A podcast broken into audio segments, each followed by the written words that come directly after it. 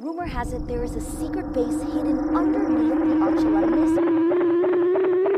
So have you ever been in a spaceship? Don't try this at home.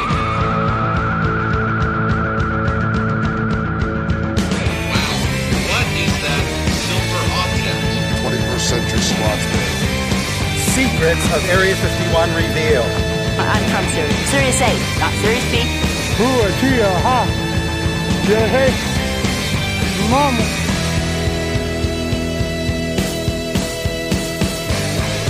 time to open your eyes, open your mind, and shift your paradigm. You're tuned in to another episode of All Night with the Living Geeks, a podcast in which we investigate and discuss high strangeness and the weird world in which we live. I'm your host Taylor, and across from the virtual desk for me tonight is my brother Seb. Seb, how you doing? Hey, good evening. I'm doing great. How are you guys doing tonight? Doing just fine, thanks. Doing just fine. Happy, happy March. Happy Time Traveler Awareness Month. And I'm very excited to say uh, that back from a long overdue uh, break, respite, whatever you want to call it, it is our friend John. John, welcome back. Oh my goodness, I, I'm here. It's been 12 episodes.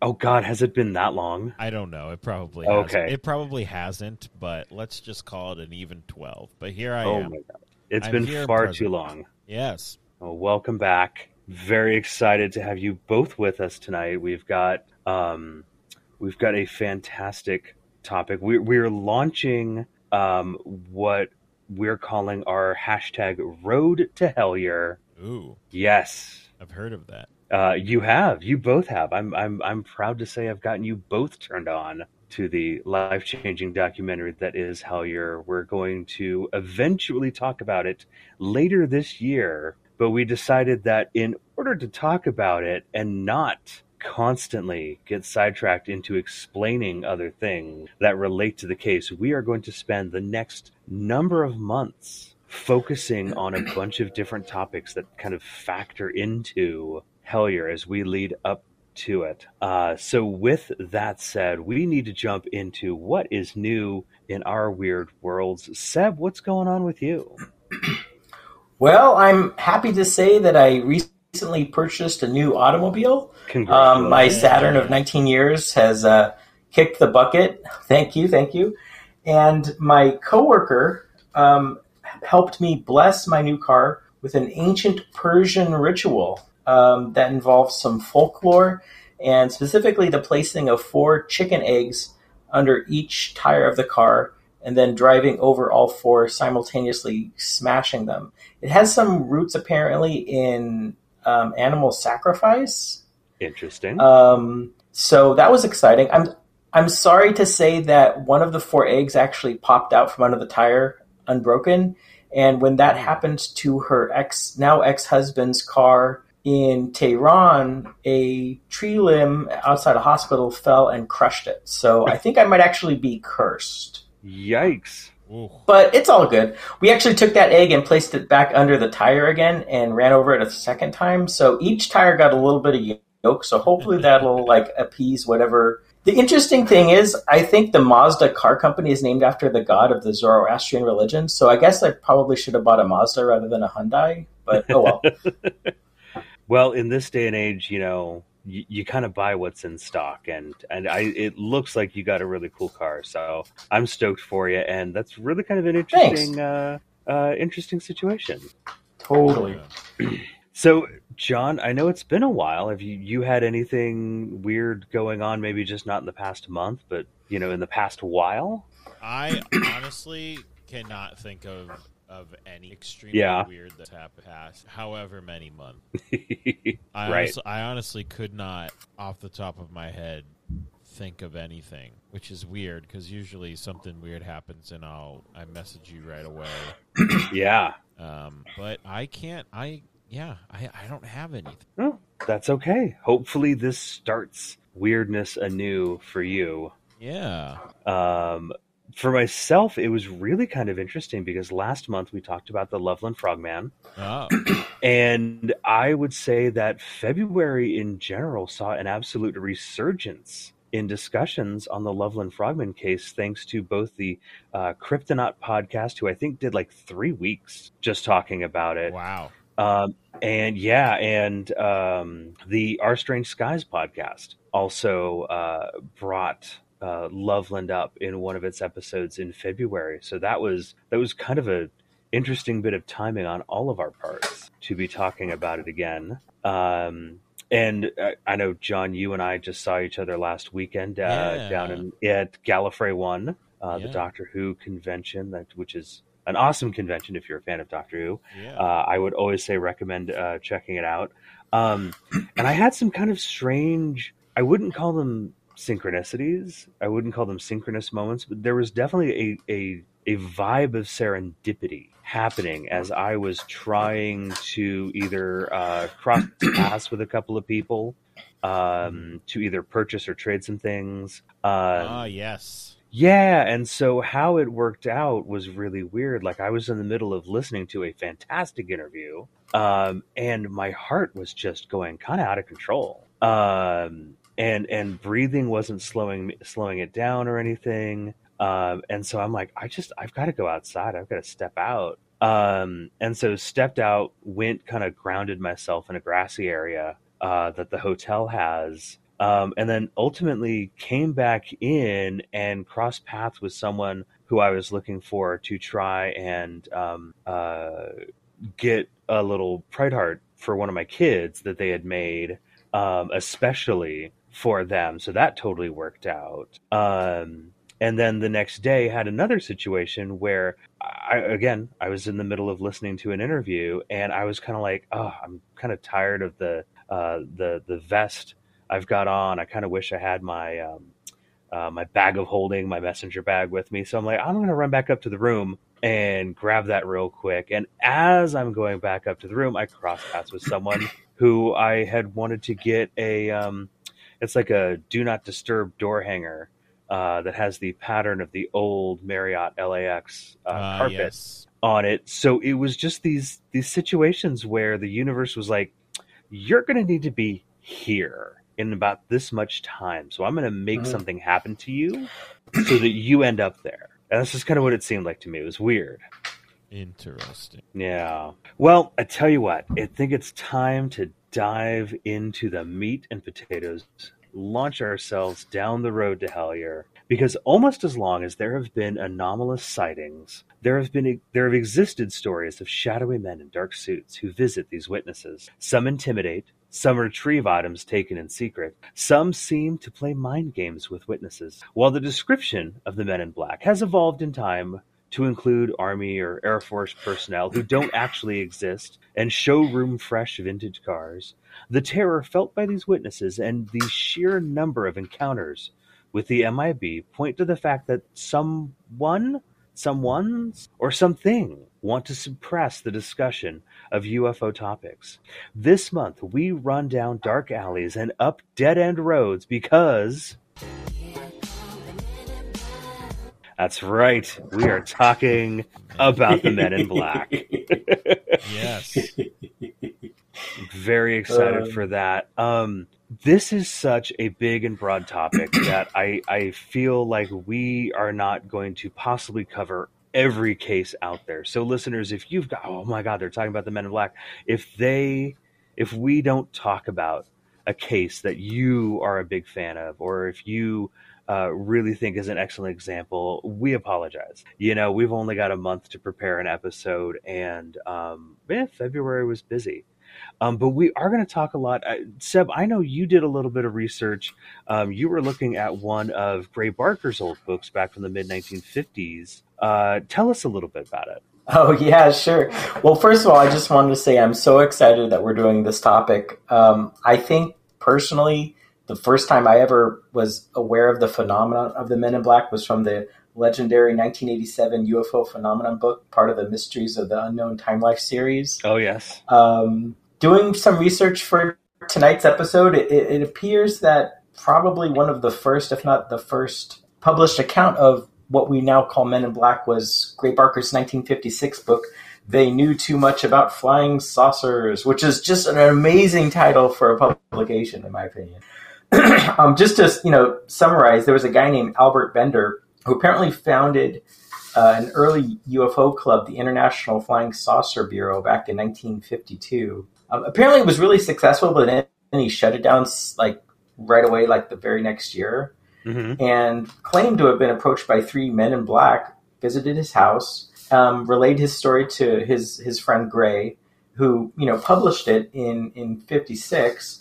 Um, there were some interesting segments in the, in that publication. There's a quote we have here. Uh, quote, I have the answer to what the saucers are. It was something I was thinking about for a long time. I went into the fantastic and came up with the answer. I wrote about it and was going to have it printed.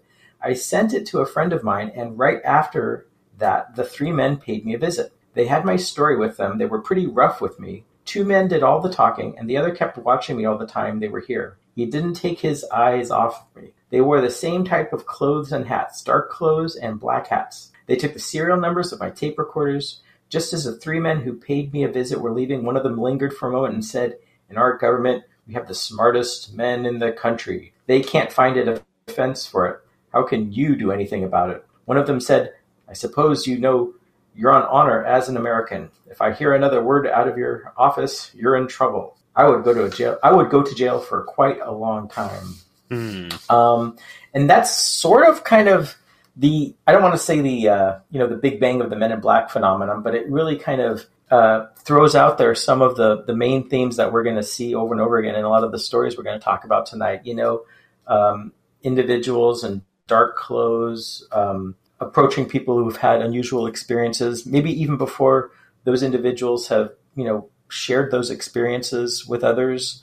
Um, sometimes they threaten, sometimes they are ominous, just not by their words or actions, but by their their their um, demeanor or appearance. Mm-hmm. Um, do you guys, by any chance, remember when you were first aware of the phenomenon of Men in Black, like that you first heard about it or read about it or anything oh, like I that? Do. It went a little yeah. something like this.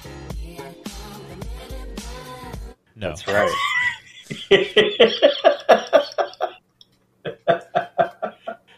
so you were introduced to the Galaxy Defenders first. I, I was. you know, okay. The, the uh, the less traditional MIB who are yeah uh, making making the jokes and saving the world. And wanting you to think that they're the good guys. Yes, definitely. I, I don't know. For me, I'm I mean, it, it might have been around the same time as you said because we, you know, we had a lot of the same books uh, and everything. Sure. It, it, I mean, obviously, you know, I mean, it's it's hard to deny that, uh, you know, kind of getting a taste of that watching the X Files growing up. Mm-hmm. Mm-hmm. Um, yeah, it's interesting. Bender, um, of, it's interesting. Bender eventually uh, in '62 wrote kind of like a, an own account of his experiences with these mysterious men in black. And he actually goes on to claim that they were um, extraterrestrials from another planet who abducted him, took him to the South Pole, and took him to a planet called Kazik. So um, pretty early on, there was there was a big uh, idea that at least maybe some of the men in black weren't even really men, at least human men. You know, maybe right. uh, extraterrestrials, some sort of other um, non-human intelligence, something like that. Um, yeah, it's tough to say because I've I've heard. I mean, I've read a number of different accounts of you know what or who they could be. Uh, you know, everything from, you know, extraterrestrials or even ultra-terrestrials taking on the guise of people um, to, you know, Air Force or Army officials or even extraterrestrial slash ultra-terrestrials taking on the visage of you know uniformed officials. Um, I, th- I think of an example from um, a Jim Keith book called Casebook on the Men in Black. And this was something that um, Olav gave me just on a whim one day when he was over. He's like, "Oh, you got to check out this book," you know.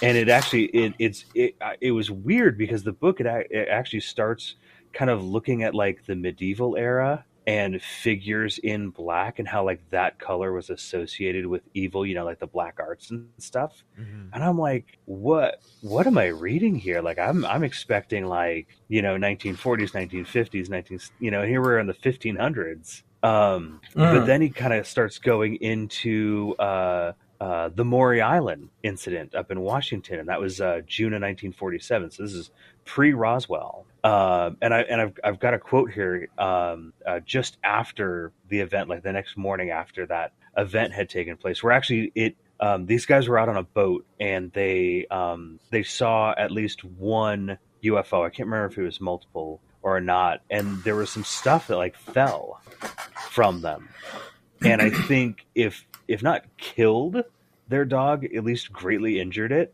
Um, which again, right pay attention to like these stories of dogs getting hurt because I feel like that is kind of like one of these threads that leads down the road to Hellier. Um, yeah. So so the, the the quote goes that that morning, according to Harold Dahl, um, a man in a black suit contacted him at his home and then joined him for breakfast at a local restaurant, which you know is probably a nice gesture. Uh, he surprised Dahl by offering an exact account of the UFO incident, so precise, in fact, that it sounded to Dahl as if the man had been there. Then the stranger threatened Dahl and his family if he discussed his experience with others. Um, and then it, it, goes on to talk about how uh, Fred mm. Crisman, who was Dahl's uh, superior, reached out to publisher Ray Palmer uh, who had made the Shaver mystery famous in the Amazing Stories magazines in the early 1940s. Um, Jim Keith actually goes on to argue that the Deros uh, of the Shaver mystery kind of set the stage for the emergence of Men in Black in modern times. And now, of course, the Shaver mystery, Deros and Teros, caves, you know, underground stuff. Obviously, all of that kind of relates into uh, uh, the Hellier saga. Um, but in terms of Maury Island, it's interesting and worth noting that a military flight containing the alleged debris from this incident crashed en route to its home base. Could it have been sabotaged? Maybe. Dun dun dun. Maybe. Could it have been the MIBs? Hmm. Interesting. I don't know. Hold on. Let me see. Yep. It, here they come. That's, that's what it is. It's is it the MIBs? It's the MIBs. Okay, Will. Thank you. Thank you. Thank you, Will. Mystery solved. I feel like another thing that I'm I'm thinking of when I uh, I think about uh, the Men in Black is that, you know they're always showing up after the fact Yes. And I feel like, and correct me if I'm wrong, I remember hearing about like an incident where it almost seemed like they were learning English on the fly. Yeah. I don't know if that's yeah. in the research, but it, it kind of seemed like they didn't get their uh, their translator wasn't working as quickly as it as it should. Yeah, that that's true. A lot of that actually comes out, uh, at least from what I've researched, from uh, John Keel's writings. I mean, from from you know minute one on this podcast, I will always recommend that everyone read uh, the Mothman Prophecies uh, by John Keel. Uh, just going back through parts of it uh, in research for tonight, I'm like, ooh, I need to dog ear a bunch of these pages um, because this is going to be good research for next month. Um, so yeah, just if you don't have that book, folks, go grab that one now. Um, but there are a few things, especially in tales coming out of Point Pleasant, West Virginia, um, kind of during the whole Mothman flap of 66, 67, um, where MIBs or you know uh, something approaching them. We're we're coming into the newspaper office there, where where Mary Hyre worked, and she uh, she worked closely with John Keel while he was down there, um, and they would exhibit very odd behavior, um, and and sometimes it would be, you know, not kind of really understanding. Um, uh, the nuance of language all that well. Sometimes it was um, kind of like not really getting how a pen works or yes. how to use a fork to eat. Um, or walking, right? Wasn't walking or, like another thing? They're like what? walking. Yeah, there's there's a number of things. It, even the fact that sometimes, like, um, you know, they're described now. Folks, we don't we don't use this term anymore, but you will see it a lot in the research. Is you know they looked Oriental. Yeah, um, I remember seeing that a lot. Yeah, yeah, and and you just you just have to remember that's, that that's not the preferred nomenclature. correct. It's not the preferred nomenclature anymore.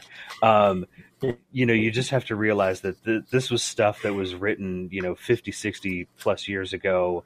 That was the terminology they used then. We know better now. So I, I will always try to not use it unless I'm directly quoting. Um, but they do talk about these features um, that at times, at times, I would almost think kind of border on the description of like a gray, like a gray alien, kind of take trying to take on, or maybe even uh, uh, telepathically projecting more human features, but not being able to get away from like their core shape if it, that makes sense. Yeah, it's almost like they they put on um, you know uh, a, a human disguise and they're yes. like well i didn't read the full manual. How hard can it be? That's kind of how it seems. Yes. No I, I i agree because sometimes you get this description of like yeah you know here's this guy and he looked kind of weird like like he didn't even have any eyebrows. Yeah. You know weird stuff there like was that. there was um there was a there was a neat article in um the Journal of American Folklore in 1987. I only just recently got my hands on it, um, and it has it has an amazing kind of summary of a lot of what you you guys are saying. They describe this article is titled "The Men in Black Experience and Tradition." Okay, and it, it goes on to say that they are often quote often dressed in black clothing that may appear either soiled and generally unkempt, or realistically neat and wrinkle free. It says. MIBs have on occasion displayed a very unusual walking motion moving as moving about as if their hips were swivel joints producing a gliding or rocking effect, often with the torso and legs seemingly moving off in opposite directions. Some witnesses have indicated that MIBs walk as if intoxicated. Yes. MIBs have displayed a penchant for black Cadillacs or dark, large sedans. Some, eh, this is weird, some MIBs display an unusual growth of hair suggesting that their hair had grown back unevenly after having recently shaved. Witnesses have identified the Great Seal of the United Nations on the lapels of some MIB. MIB speak very distinctly. Either this distinctness re- results from their resonance eloquence or from a monotone sing song or whiny sound. Hmm. Um, and then it also says um, encounters with MIBs often leave witnesses confused and disorientated. Vertigo, nausea, or even amnesia lasting for days are common symptoms. Hmm. Yeah, that's see that that makes me think. I mean, one, God forbid the MIB ever discover auto tune. Um, but more. that's right. Um, but um, there's that um, that apathy effect when when some people witness a UFO and and you know you would think the first thing you do is I need to grab my phone, I need to grab my camera, I need to call somebody out here to see this, and and but you kind of just have this feeling of like oh oh yeah look it's a UFO, huh okay. I'll go about my day, and it seems like yeah the Men in Black can kind of affect that same feeling on people.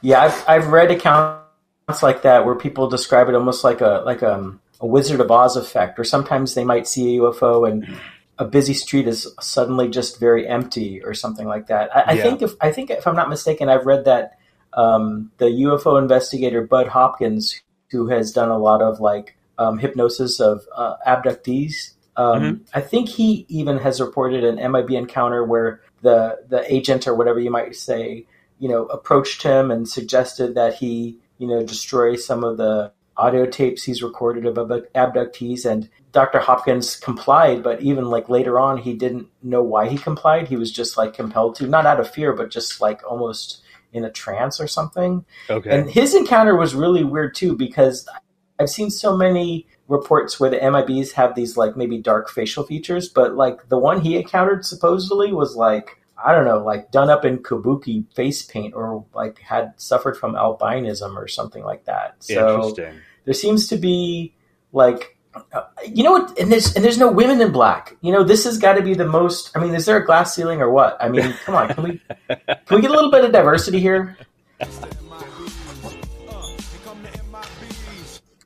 They'd have That's to right. change the entire name. It'd be people in black. That's true. I mean, we'd be sitting here talking, we'd be talking about, about the WIB. It's not catchy, you know. Oh, that's great. I think I think it's I think it's safe to say though that generally speaking, we would fully support um, breaking that glass ceiling and the advancement of women in this field. Amen. Generally speaking, Yeah. um, you know, because calling them, you know, the people in black. The intimidation field. Yeah. Um, that's why when you get like, um, oh, I can't remember. I think it's Keel. Uh, actually, uh, at times refers to them as the UFO silencers, um, Mm, which at least that can be a gender neutral term. yes. Um, I want to go back to uh, Gray Barker here real quick um, because I've got a little bit more information about, um, well, more I guess I guess about Albert Bender um, because he, I think it was late '53, kind of was like that. Yep, okay, I'm I'm shutting down um, my International Flying Saucer Bureau and you know not publishing uh, Space Review anymore um, because I was contacted by shadowy men from a shadowy planet, and I don't mean the ones who did the Kids in the Hall theme. Um, and if you get that reference, thank you.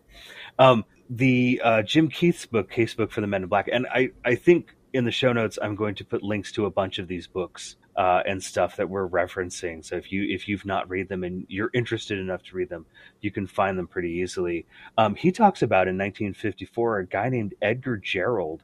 Um, he's basically the Australian equivalent of Albert Bender. He was visited by a shadowy man who told him the amazing truth behind UFOs. Um, Gerald was also trailed by a dark car, received weird phone calls, experienced poltergeist phenomena, Oh. and was knocked down a flight of stairs by an unknown assailant. And soon after that, he completely bailed on the UFO scene. Weird. Well, I mean, Yeah. that'll do it, huh? Yeah, yeah. I mean, uh, the the Bender, like, yeah, he stopped this stuff in '53, but in 1962, he was he published the book Flying Saucers and the Three Men, in which he talks about the worldwide membership of the IFSB trying to telepathically contact UFOs. Right. So so let's get let's get weird with this idea for a second. This is effectively in my mind, trying to do what like the Estes method and the God helmet try to do in Hellier. It's a ment- it's meditation, it's mental projection, it's intention with the goal of contact. It's it's all that kind of like CE five stuff. that- that Totally. Steven Greer, you know, professes to be such Yeah. an expert in. Um, also in Casebook and the Men in Black, our Mm. good friend Allen Greenfield, Yes. um, who I've actually shared some Twitter DMs with recently. Oh. Um, uh, only because I have been told by a couple of people that uh, Terry Rist drove a VW bus back in the day, and I just wanted to find out any details about it. And Allen was like, "Well, yeah, because you know he and a lot of other people lived in this very hippie centric area. There were a lot of buses around. yeah. I don't. I wasn't really paying attention to that. I was kind of focused on some other stuff. I'm like, okay, fair point. I was just curious. Um, but I love it. but yeah, right. Um, so in uh, in Keith's book, he's quoting Greenfield as saying, even Barker noted, uh, Gray Barker noted that Albert Bender's experiments were more like a magical conjuration than an attempt at extraterrestrial communication. Any initiated magician reading Bender's accounts would recognize the elements of magical conjuration immediately. And boy, do I suddenly wish I had a clip from Hellier where Griggs going, "You, you know what you're doing, right? You're doing a ritual for Greenfield." oh, I don't have anything on the board. Spoiler That's alert okay. for all I don't. I don't. And I. It's one of those things where I kind of went, "Oh man, I should have grabbed that clip and sent it to John." I'll I was seeing save if that. I had anything on the board. I don't. I just think you've got Karl talking about brains melting. My brain just kind of. Yeah, I know, Karl. I'm, I'm right there with you. Um, so that's okay. I'll grab. I'll grab it for for for another episode. We've got months worth of uh, uh, examples to use here. So again, I'm I, I'm already seeing all these things where it's like the, the these pathways and these connection to where we're ultimately going with our bigger discussion here are are there. They're Mhm. they're they're they're not necessarily new. They're they're being repeated. Um, and I'll be really curious as we dig into the topics over the next few months, just how much stuff like this pops up again. Yeah. Um, now, Seb, I think you you also had some some John Keel in your research too, correct? Yeah.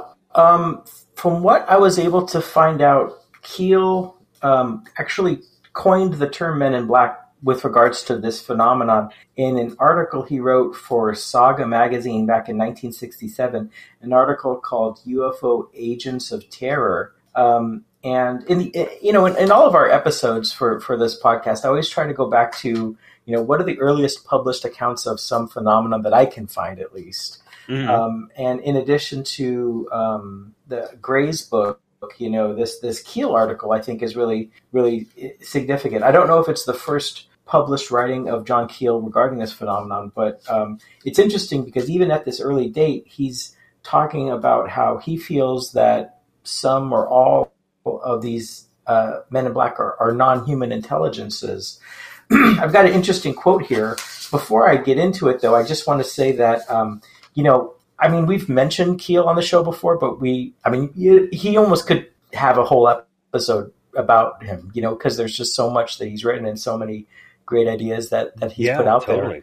Um, one of my favorite things that he wrote about was one of these experiences he had where, because I mean, if we're talking about Men in Black, we're talking about conspiracies, we're talking about paranoia. Um, but we're one of the things that he, one of the experiences he wrote about, I believe, if I'm not mistaken, that for me is just like the scariest thing I've ever heard, and I've never seen it depicted in a movie, but it would have been a great scene. Was one time when he was driving and he was just randomly driving out somewhere and stopped at a motel that he had no foreknowledge of, no intention of stopping there. You know, he just needed a place to stay for the night. And he went into the motel to like the desk clerk, and they already had a room reserved for him under his name at yeah. that motel. You know, and that kind of that kind of just is like the perfect John Keel. Like that. That's like if, if that's all you know about John Keel, that's all you need to know because that's so good. But anyway, so he had this article uh, in '67. He has this quote here. It says Men in Black managed to appear on the scene almost immediately after a sighting. Reviewing, reviewing several Men in Black cases, we find that the mystery men seem to have concentrated on debunking the stories of witnesses who claimed either very close UFO sightings or actual contact with the occupants themselves. Hmm. They seem more dedicated to getting the witnesses to change their stories than to merely investigating. In 1960, a mysterious man with a heavy build dark olive complexion and foreign accent, made a tour of the United States, systematically visiting civilian UFO investigators. He called himself Mr. Alexander, and in St. Louis, Missouri, he visited a researcher named George Marlowe, who later wrote, quote, I am finished with radio and TV appearances about UFOs. I will talk on other subjects, but this one is too dangerous for me. Since talking to Alexander, I know better now. Unquote. For years, civilian UFO investigators have suspected that this silence group is really a branch of the Central Intelligence Agency. CIA and FBI men may be responsible for some of our mystery men cases, but not all. Another mystery man, this one wearing a black coat too thin for the bitter cold weather, appeared in January 1967 in Cape May, New Jersey after Air Force investigators had openly investigated low-level UFO sightings around a Coast Guard installation there. This character spoke in a monotone as if he were as if he were reciting each word from memory. There is one frightening and incredible answer to all of this. Who might have the best possible motive for suppressing UFO stories and seizing photographs and physical evidence? The unlikely solution stares at us. The UFO occupants themselves. From the some uh, from some uh, from 2,500 cases in which reliable people have claims to have glimpsed the UFO pilots, it would appear that they are actually of medium height with angular faces, pointed chins, high cheekbones, and long oriental-like eyes. Their complexion is usually described as very dark like a heavy sun tan. Many witnesses compare them to Indians or gypsies, also not the preferred nomenclature these days. Absolutely not. Their manner of speech is said to be slow, halting, a, a curious monotone of clipped phrases, as if they had taped thousands of conversations and memorized them. Generally, they said are said to be dressed in either co- coverall type uniforms or in black jackets and black visored caps, unquote. Ooh, hmm. I That's do right. like. I do love that. Like, you know, you're just going for a, a drive in your spaceship, and you crash, and you're like, "Oh crap!" And then you have to go find a suit and convince people to stop researching it. Yeah, it's this is I this is that's. I mean, I, I'm I'm fine with you know believing that it's the occupants of the UFO, but I just think Mhm. how they it's like, oh man, they just have to go to like a tailor or something. I don't know. It just sounds pretty funny to me. No, I, I totally get that, and I totally agree because because I mean, it's it's weird because I look at aspects of the UFO phenomenon like when when witnesses see a UFO, uh, especially at nighttime, right? It's it's a bright light. It's a glowing orb. There's lights dancing around it like it's it's something at the Santa Cruz Beach boardwalk.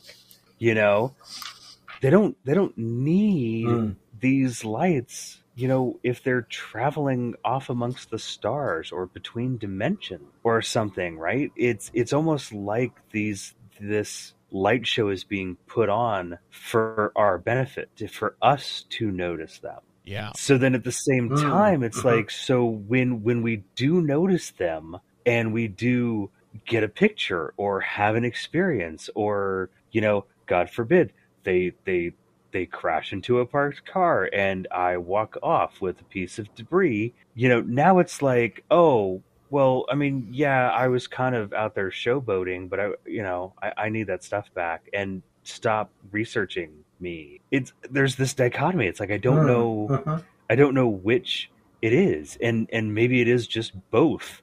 You know, um, maybe there's a threshold that is crossed there. I don't know. Um, what I Mhm, find mhm. even more I see where you're interesting- going with this. Yeah. yeah, but this the whole manner of speech thing, where it's kind of like clipped phrases as if they taped thousands of conversations. It's almost I, I, that reminds me of like everybody who's been like, oh yeah. I, I made an AI watch, you know, ten thousand hours of Batman movies, Yes. and now it's right. It's it's it's almost like Mm, it's mm, almost like you know you want to talk simulation theory you want to talk about this idea of like well maybe reality is all like a you know a, a, a organic computer construct you know here's this ai that has been forced to watch you know uh, uh, thousands of years of human history and now it's introducing its own character into the narrative and it's trying to it's trying to sound human it's trying to act human you know what i mean Wild. I know, Mhm. I know. It's it's a little mind bendy uh, this time around with some of these concepts because I, I don't think by any means we're going to make sense of.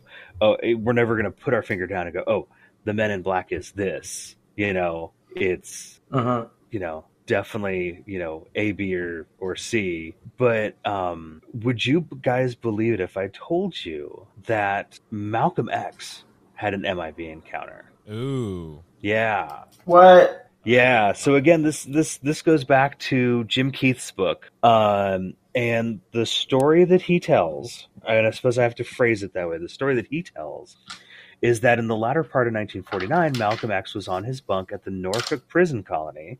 I'm assuming it's Norfolk, Virginia. Um, when he suddenly noticed a man bathed in light at the other end of his cell. So this MIB merely returned his stare for a while and then disappeared. But Malcolm X was convinced he'd had a visitation from Master Wallace Fard Muhammad, the founder of the Nation of Islam and the man who'd imparted his mystical secrets to Elijah Muhammad, uh, both of whom are said to be high level Freemasons. That's a whole other kettle of fish. Yeah, that is. Oh my yeah. goodness. So, so Keith has got this line of logic. He's like, well, you know, could this have been some sort of like MK Ultra, you know, esque uh, experience to mess with Malcolm X or to send him down a certain path? Um, apparently, in 1990, Louis Farrakhan, right? I think we all recognize his name, um, said he'd had a vision in 1985 where he was carried up into a giant wheel in the sky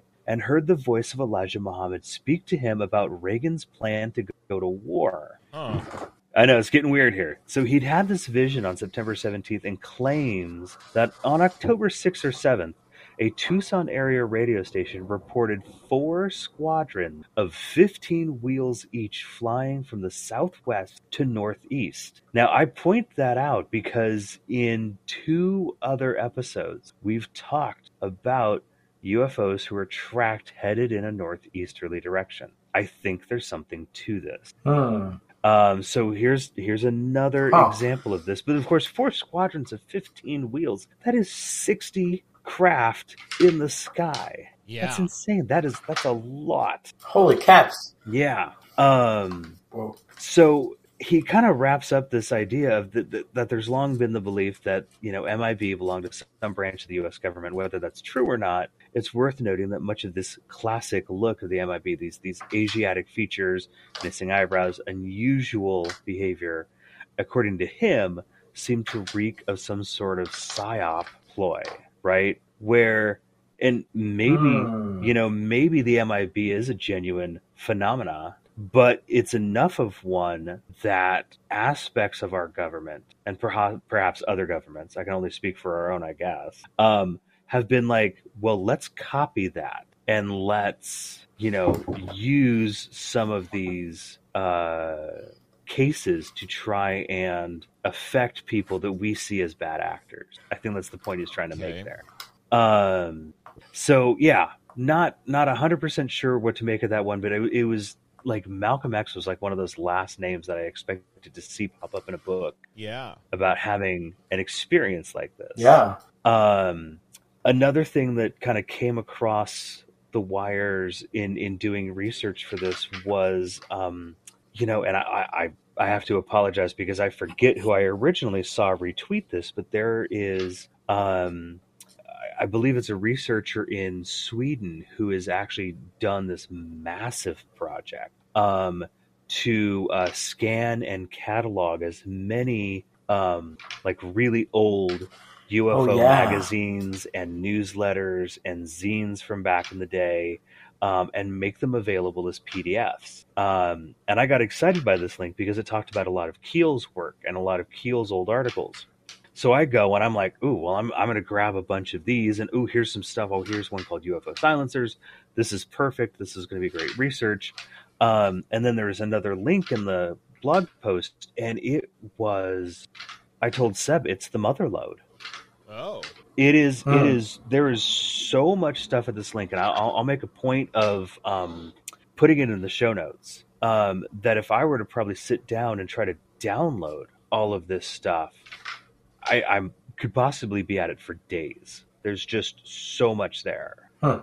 um, that it it just it's a looks like a fantastic resource. Um, you know, it's it's it's there for people to go and read and download and use, which is excellent. Um, because I think a lot of these older stories are are you know need rediscovering. I, I, think having that breadth of research is always going to be excellent. Um, but in them, obviously, you know, Seb, you've got um, the UFO Agents of Terror as well. That was one of the ones that was in there from October '67. Um, Mhm. and and, it, and again, it's it's stories of men in black showing up, trying to discredit what people say they saw. Like there was a Yeah. uh, a story from Key West, Florida in 1951, where a bunch of naval officers witnessed a cigar shaped craft effectively zap the ocean and kill lots of fish before being chased off by a jet. Huh. All these all these naval officers were then held and questioned in a manner that seemed like they were trying to discredit what they saw.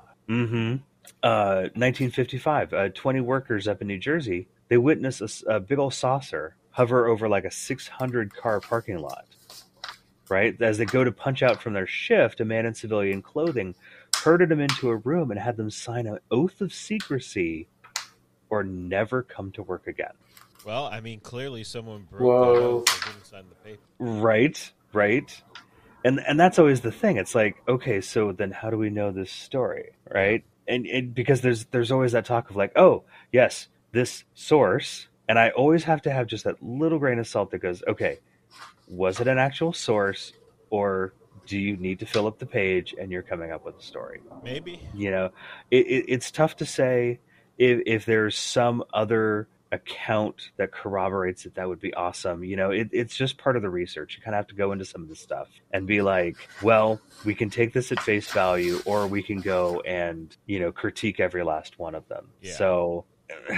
One of the more interesting ones that he brings up is the 1964 Templeton photo. Are you guys familiar with this one?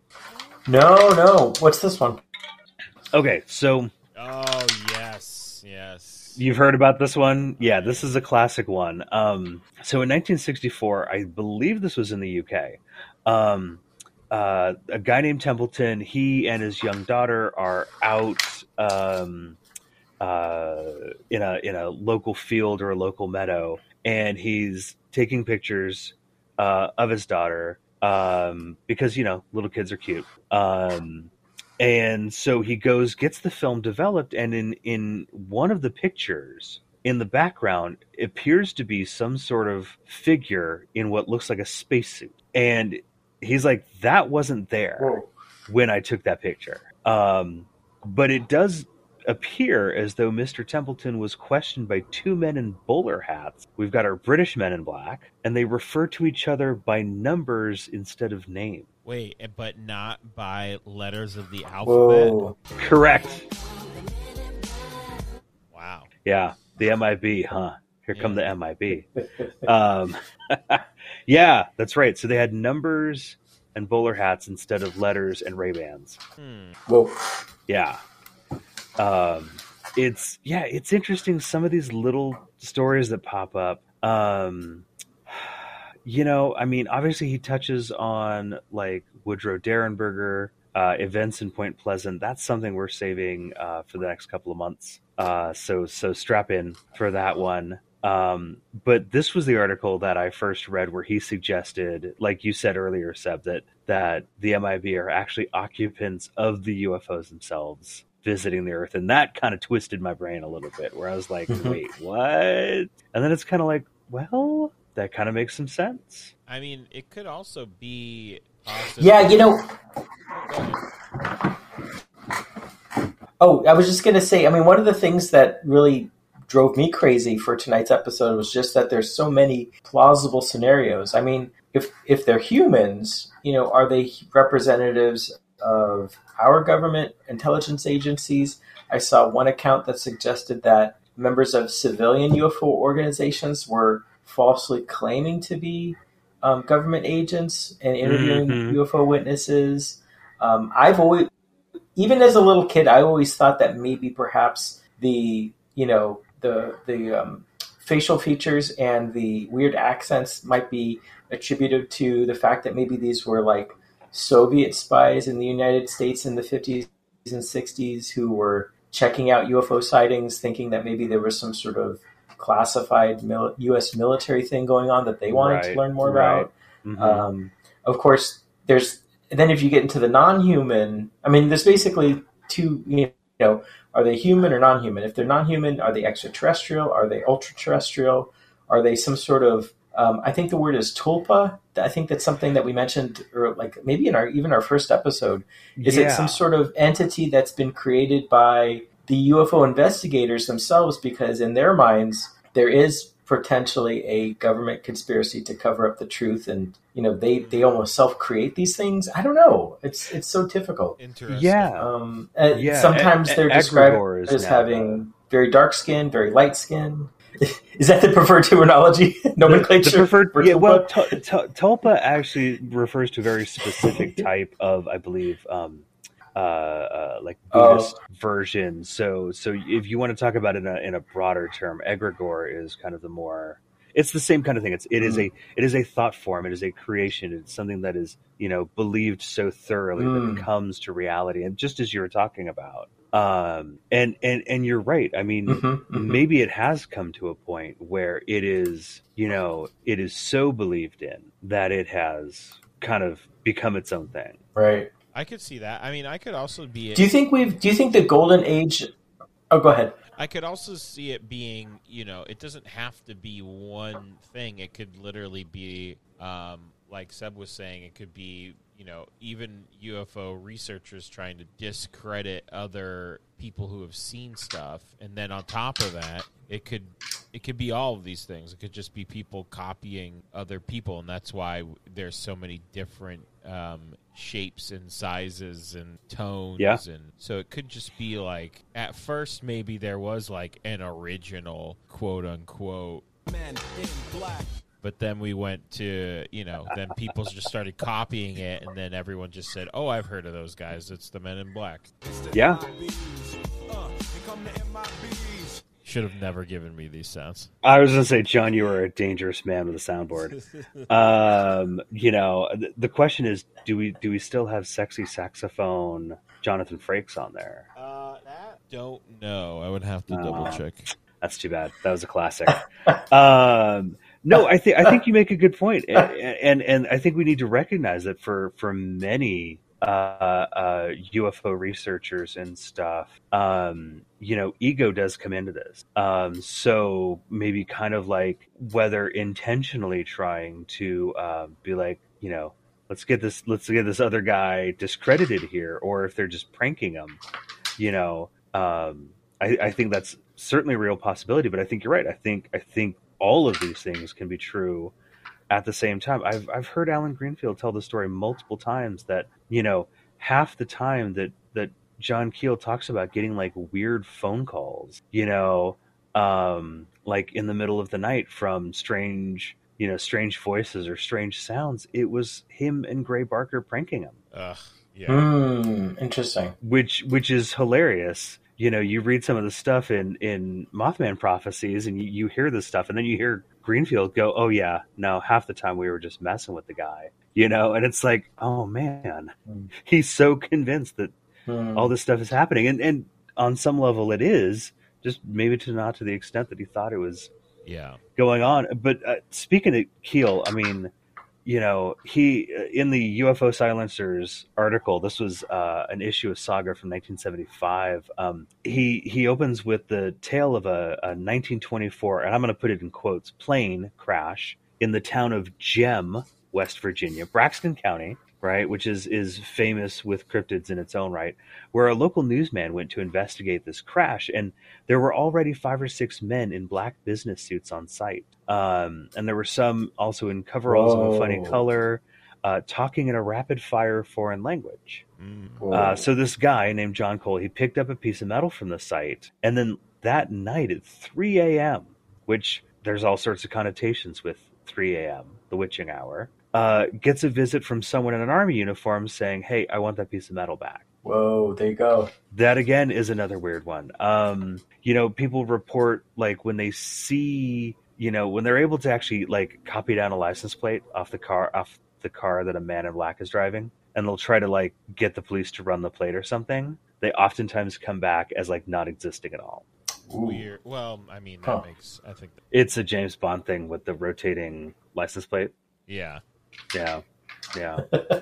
um, but one one of the interesting things that that this article uh, puts forth um, is is that he says in my own investigations into hundreds of MIB cases and Watergate style break-ins, I uneasily recognized a common factor in all of them. Our men in black are mainly interested in retrieving evidence that might point to terrestrial origin of the UFOs Mm, not extraterrestrial, Hmm. not even ultra terrestrial, which is something that Keel championed uh, quite a bit, but a terrestrial origin. and then, of course, he doesn't really, old terrestrial hmm. yeah, I he doesn't really kind of elaborate on that a whole lot. Um, so I'm I'm not sure if he is kind of going into like kind of like Hollow Earth territory uh you know um or or it's it's you know something that he's talked about the the super spectrum. They're here all the time. They're literally just kind of basically vibrating at a frequency we don't see. Yeah.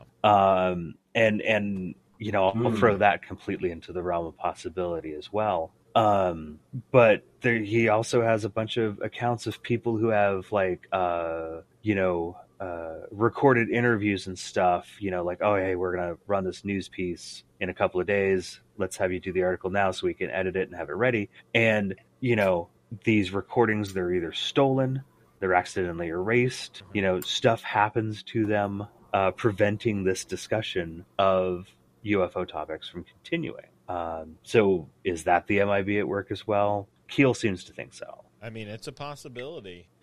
Not a possibility. Yeah. Um, and now the last kind of example I want to talk about, um, I pull from uh, the Mothman Prophecies itself, which again I will always highly recommend. It's such an amazing book. Um, very worth the read. Now, strangely, he actually opens the first chapter of the whole book with what sounds like an MIB encounter, but he's actually just describing himself coming to West Virginia.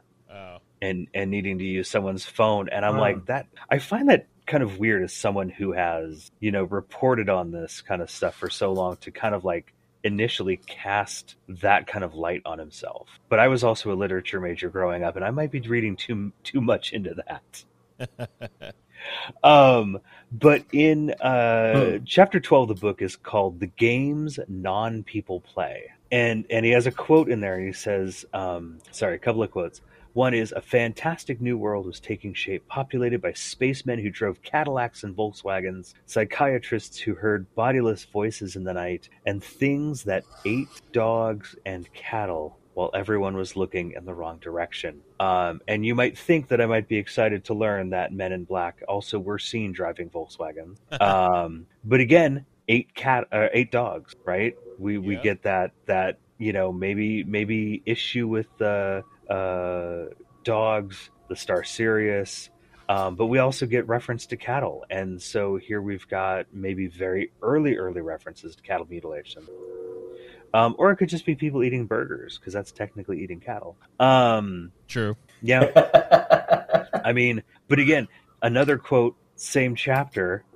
Watch this tie to Hopkinsville. In the hills surrounding Point Pleasant, we heard many stories about footsteps on the roof and strange metallic clanging. And then he says in parentheses, the most common being the sound of a car door slamming outside the house when there were no cars in sight. Oh, and that kind of that feels like um, whoa, leading into Hellier, yep. the uh, the baby's crying and yep, yep, the, the babies crying, which also comes up in Mothman prophecies, just not in this chapter. The sound of the car door slamming, or the quote unquote modern equivalent of hearing, uh, you know, the car alarm set, which also locks the door on modern cars. Yes, or just hearing and being like, "Is Will Smith outside? I have to go That's, check." exactly. If you are ever somewhere, especially if you are out in a remote area and you suddenly hear Will Smith's voice do this, you might be in trouble. Possibly, yeah, because he's not there, folks. I'm sorry. I probably not. probably not. Your brain might melt. um. So yeah, uh, you know, I have to admit, after all this talk about the Men in Black and and you know recordings failing or or going missing, I'm suddenly a little nervous about making sure that that this episode goes out safely. Well, fingers um, crossed. Yeah, oh. Right. I don't want any nighttime visitations uh, from well, pretty much anything yeah, at the moment. Um, I'm not against it, just yeah. you know, step friendly rather than intimidatingly. yes. Um, gentlemen, uh, and any any any final thoughts on our galaxy? De- well, probably not galaxy defenders. Well, yeah, you know, I there's a couple of things that that for me um, really kind of jumped out. Um, for one thing, I, I, kept struggling with tonight's episode in the sense that I kept wondering what were the defining characteristics of an MIB. Like, for mm-hmm. instance, if, if if I witnessed a UFO, took an interesting photo, and somebody showed up at my apartment and either threatened me or tried to take the photo away from me, but they were wearing like uh, an Air Force uniform, right? They weren't wearing a dark suit. Would they still be an MIB or not? Like that's something I struggled with a little bit. Mm-hmm. Um, also, some of the the writings I read preparing for tonight's episode especially Keel's article from '67. I thought it was great. I thought it was a very influential article. But sometimes these days, I look at things through like the lens of like the Black Lives Matter movement, and sure. there were some things in here in there that I I, I just really kind of like I, I ended up scratching my head. There was this one MIB account he related about these individuals who visited, I think, like a woman on a remote farm, and um, they they didn't try to threaten her or take away any UFO photos. In fact, they didn't even talk about UFOs. It ended up like the only thing they were talking about was how the the fact that they were um, Native American and the woman's farm was on the land that their like people used to own and they wanted the land back like that huh. and that like and that was the that like that was the extent of the MIB connection there and I just thought that was really like I was like, wait a second, you know, these were this could have just simply been some you know uh, American Indians who were interested in re- reclaiming their ancestral land, and there was like no paranormal connection whatsoever. And I was just like, really? Okay, oh, all right. Um, but yeah. I mean, I think it's um, and and and and you know, I, I keep and some I would always see references to them having weird hair, and then once some some incidents they were completely bald. So it was just it was very like I just um, I wish there was some way to like like how would I know if I had an MIB experience? You know, unless it was like they had the black Cadillac, they had the trench coats, you know, they they had the weird talking. You know what I mean? Like it just seems like it was so you know even like the criteria was just as elusive as, as the MIBs were. I guess. No, I think that's a good point. I mean, I don't know. I, I think in the broadest sense, you know, if if you have an encounter with someone who maybe wasn't right there with you when you had your sighting and they are, you know, in some sort of official capacity, whether they're just dressed in a suit or like they appear to be from a governmental agency and they're intimidating you, you know, or trying to discredit what you saw. Mm-hmm. Um, I think, you know, in the broadest sense, you classify that as an experience with the Men in Black. Right. John, thoughts? Well, Men in Black. Um, I don't. Uh, I don't know. I think it's just um, it. It could be like I said earlier. It could be a, a any number of of things. Um, and I think all of them have some sort of truth to them. Um, but I, I, I don't know. I don't know. It is it is a mystery, and I hope I just don't look out my window here and see a big long black car with the doors closing and and two um, people who who look like they're trying to learn the dance from the Men in Black music video. That's right. Coming towards right. my house. uh, you know, boy, John, I I gotta tell you, I, I I really hope for the next few months we can get you on because I think I think we will have some good sound clips from stuff, and it's yeah. so much better to hear them live than for me to put them in after the fact. Well, we'll see. We'll see what it can do here because uh, the fingers road, crossed. The road to Hellier is a, is a bumpy one. Uh, it, to say the least. to say the least. Um, and hopefully, what won't be bumpy is Seb's descent into the archives. Uh, we appreciate a good, solid staircase uh, going down, unless for some reason he's using an elevator down to an underground base full of archives. Um, but every month, Seb is going to dig into the old timey newspaper archives to unearth a story of high strangeness. Seb, you got an old one for us this month. What do you got? Yes, yeah. So we have an article uh, this month. It comes from a British newspaper. It's probably the newspaper with the longest title that we featured on the podcast thus far. Totally. The title of the newspaper is the Barmouth and I'm probably mispronouncing that, the Barmouth and County Advertiser and District Weekly News from April 6, 1905. Now, I just want to preface this with a, a, a little introduction. First of all, this article has been cited in other writings about Men in Black as a potential early instance of a Men in Black encounter. So I, I, don't want to claim that I'm making sort of any groundbreaking discovery here. Although I do have to say that every published account I've read about this article gave the wrong publication date. Um, in fact, when I signed up for my free trial account for the British Library's website, I only had five opportunities to download newspaper p- articles. So I was really crossing my fingers that I would actually get this correct article before my like free trial expired, and I was happy to say I succeeded.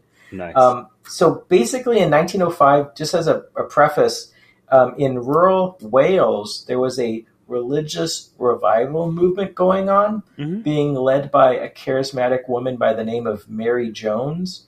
And this religious revival movement was characterized by unusual lights in the sky. So anyway, so let's get into the article. So uh, one of the so the uh, author of the article, a newspaper man, is describing some of his experiences. He, he he goes on to say that what I saw myself was briefly this: we were a company of five, including Mrs. Jones. We all saw a brilliant star appearing suddenly to the south, emitting from its circumference diamond-like sparkles.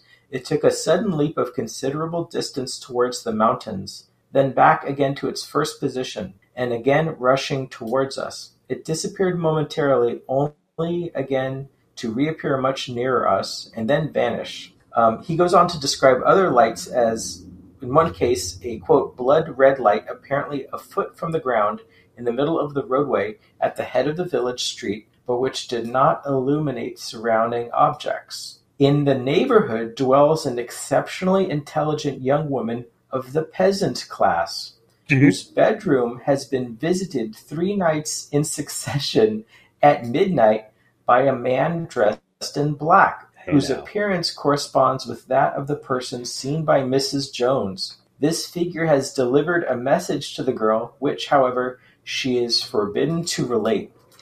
And the article goes on to talk about other sightings of this individual, and some people claimed that they would see this individual and he would change into a large black dog. So it goes back to the dog thing that we talked about at the beginning of tonight's episode.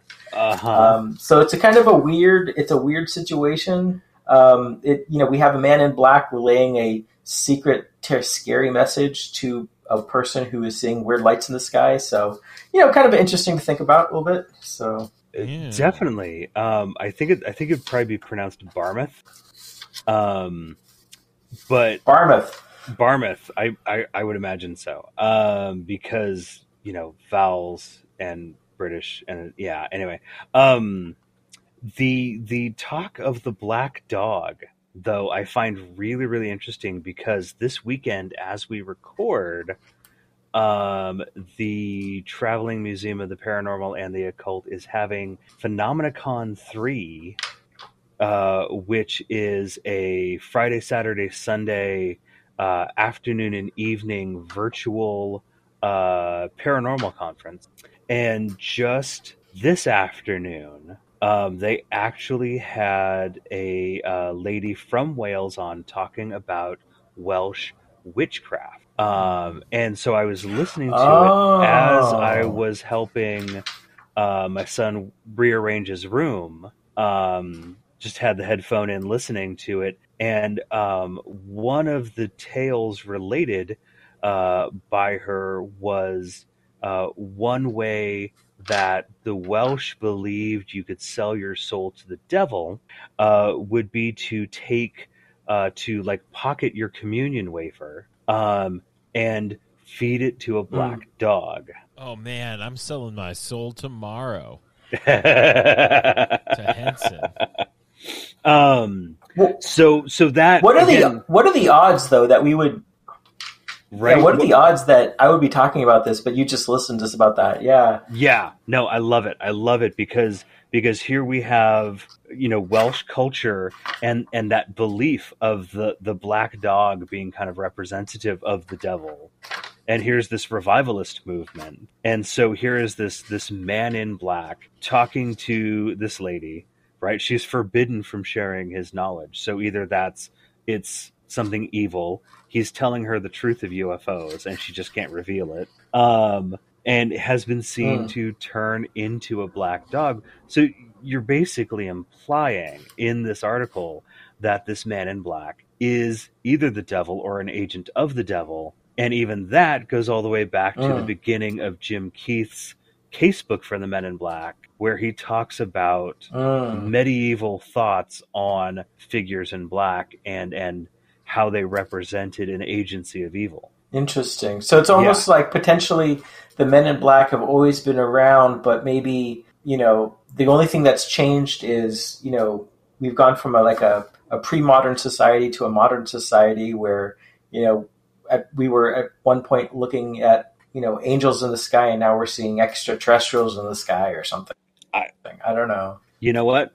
And I will I will quote Tyler Strand from Hellier: "One man's angel is another man's alien." Mm, yes. Mm, mm. You know, uh, Mhm. I mean, I, I think you're onto something here. I, I, I think you're right. I think you know what Huh. was seen as you know like the major belief, right? Religion in the past. You know, you have that same kind of Uh. what pattern that you can place onto the belief Mm. in ufology today. You know, you're you're just taking the template and you're Mhm, setting it mhm. on somewhere else and here's where things fall and it's that same kind of thing you know we we just have these patterns that Yeah. repeat throughout history um, and i think that's a, a really really keen observation you've got there Yeah. um. Wow. yeah very interesting very interesting the connections we make i love it i love it i love it i love it um, man that's a fun march this is a fun march we've got um, uh, so that's I think that's basically it for us and the I was hoping for a Men in Black hit right there. Sorry. that's okay. That's okay. I don't have the soundboard, so I can't just you know hit it when I'm expecting it. So I have to I have to hint at it, and I go. I've been quiet too long. They probably think my internet dropped out. Oh well. Um, we're just here to make make Seb tired and delirious and, and laugh a lot. That's, Yes. That's really what we're love here it. for. That's what folks tune in for. um, anyway, normally we keep next month's topic a uh, uh, a secret until we get close to recording. But since we literally have our road to Hellier hashtag road to Hellier, use it in your tweets about us. Uh, mapped out. I'll, I'll tell you right now. April, uh, we are looking at Indrid Cold and Woody Derenberger. Uh, we're we're kind of starting to uh, make the turn into Point Pleasant, uh, and so we will we're going to spend a couple months in that area of West Virginia uh, before moving on to other topics. Uh, so get ready for that come April. Um, but that is it for this month. Want to thank you so much for joining us on this adventure into the weirdness that surrounds us every day. Hopefully, the Men in Black not surrounding us every single day because that'd be a little scary. Uh, if you have had an experience, let's say you've experienced The Men in Black and not just the movie, um, and you want to share it with us, uh, or if you've got questions, email us, please, at allnightgeeks at gmail.com. Uh, you can follow us on Instagram and Twitter at All Night Geeks. You can follow me at BusBuddha71 on, uh, on both the socials. Uh, you can follow Seb over on Twitter. At Clan McMuffin. And you can follow John. I haven't been able to say that in a few months. At JP Thrice. There you go. Hey, please subscribe to us wherever you get your podcasts Apple, Stitcher, Spotify. Um, I, I think even Pandora might have podcasts now. Who knows? Um, and be sure to rate and review us as well. Um, give what's fair. I know everybody says, oh, five stars, five stars. If everybody gives five stars, five stars means nothing. So give us what you think is fair. And just as importantly, please share us with your friends confuse your enemies with us even. Uh, word of mouth goes a long way to spread the love around and we'd totally appreciate it if you tell at least one friend about the podcast. Um, always always want to give huge thanks to the ghoulies for letting us use hot rods from outer space from the album midnight in america as our intro and outro music. Um, man i you know what i'd love to see for 2022 a new ghoulies album. That would be amazing. Uh, give them a follow over on social media. Hit up theghouliesdenver.bandcamp.com and buy their music. And uh, you know what? If you want, we got merch. Go get a shirt. Go grab some stickers. Uh, you know, probably slap the logo on a mug and have some sweet, sweet coffee. Um, go over and hit up shop.spreadshirt.com slash notlg uh, to check that out. And thanks as always to kate the steam powered mouse for doing the show's artwork. Um, you know i i feel like some days it doesn't feel like it but we are we are still in a pandemic. Um, it's important to uh, support local artists support local businesses. Uh, please by all means uh, you know if if uh, uh, you got someone local who does some great stuff you know make sure to support them first. And hey you know what? I'm gonna take a moment here to get just a smidge political um, you know if there are some resources uh, to help support uh, the people of ukraine uh, right now, and and definitely I would say um, any resources that are helping transgendered people in uh, states that are enacting some just really horrific laws uh, to um, take away their rights uh, and and their their ability to live the lives that they want to live. Uh, by all means, support those, please. Yes. Uh, if you, if you do all that and you still want to support us and throw a few bones our way, you can absolutely do that at Patreon.com/slash notlg. Um, you guys, that's it for us this month. Uh, nobody's walked over to me just yet with a, uh, a mind wiping device. So we will catch you next month. And in the meantime, get out and find something weird. Good night. Good night, folks.